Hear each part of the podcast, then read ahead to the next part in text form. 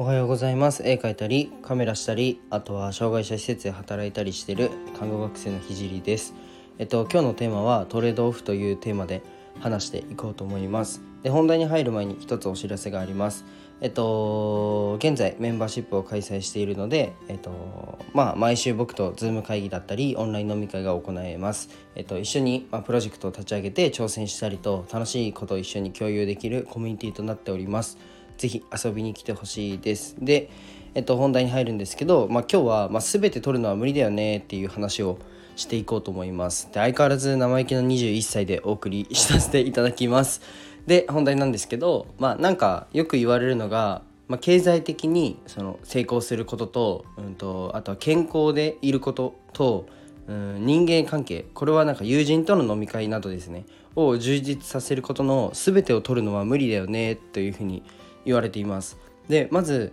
その経済的な成功を収めた後にまあ友人と飲みに行って毎日8時間寝てみたいなのは例外でちょっとそれはあの収めた後なので、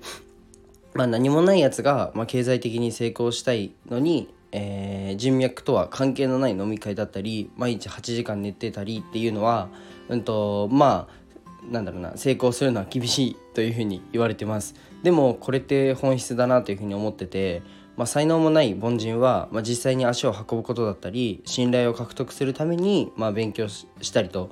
まあけうん、とあとは挑戦いろんなことに挑戦したりっていうことに時間を割くべきだなというふうに僕は思ってます。えっとまあ、楽して稼ぎたいとか、まあ、その辺が最近のなんかトレンドみたいなんですけど、まあ、最前線で本当に活躍している人を、まあ、見てほしいんですけど、まあ、アスリートでも何でもあの大体死ぬほど頑張ってますよねそう大体死ぬほど頑張ってると思いますまあ、何かを得るには、まあ、何かを失うというのは必ず起こる現象でうんまあお金が欲しくて、まあ、労働すれば例えばじゃあ今からマックでバイトしてくるお金が欲しいからっつってお金が欲しくて、まあ、労働する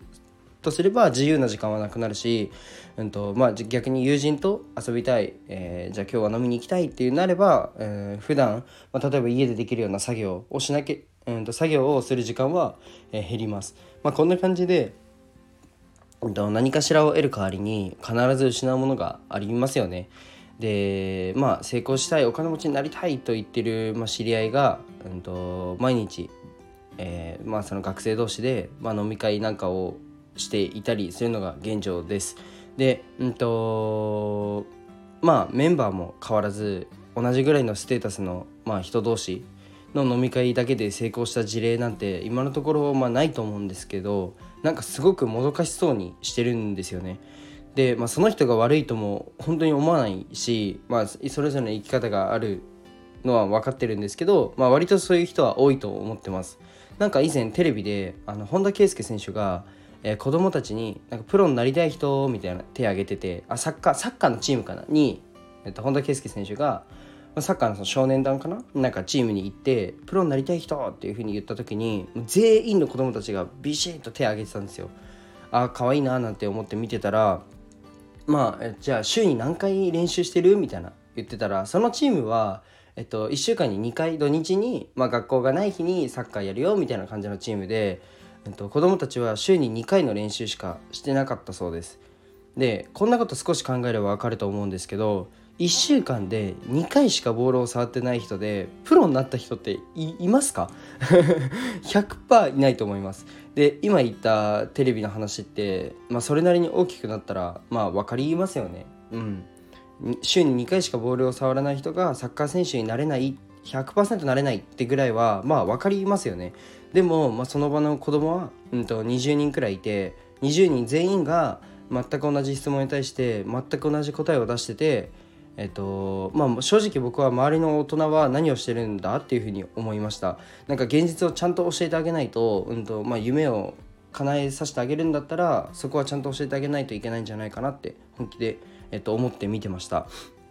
うん、まあちょっと話がずれてしまうんですけどまあ、うんと、少し話を戻しますね。大学生になっても成功したいと,、うんとまあ、それが夢だと言って毎日遊び歩いてる人がいる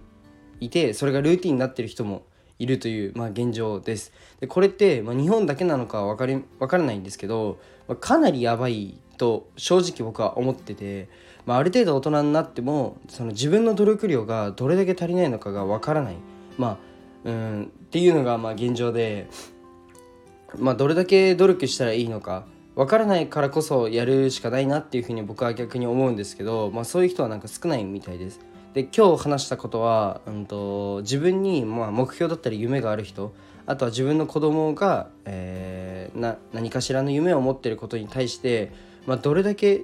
努力すれば、うんと、その夢が叶うのかをちゃんと逆算した方がいいなっていうふうに思ったので話しました。でマジで 21歳のあのたかが知れてるようなやつが、まあ、話したえーとまあ、ことなんて何の参考になるか分かんないんですけどでもそのなんだろうな逆夢から逆算して努力するって、まあ、子供には難しいのかなとか僕は思ってたんですけど、まあ、大人になっても、まあ、できる人は少ないよっていう話ですね。なので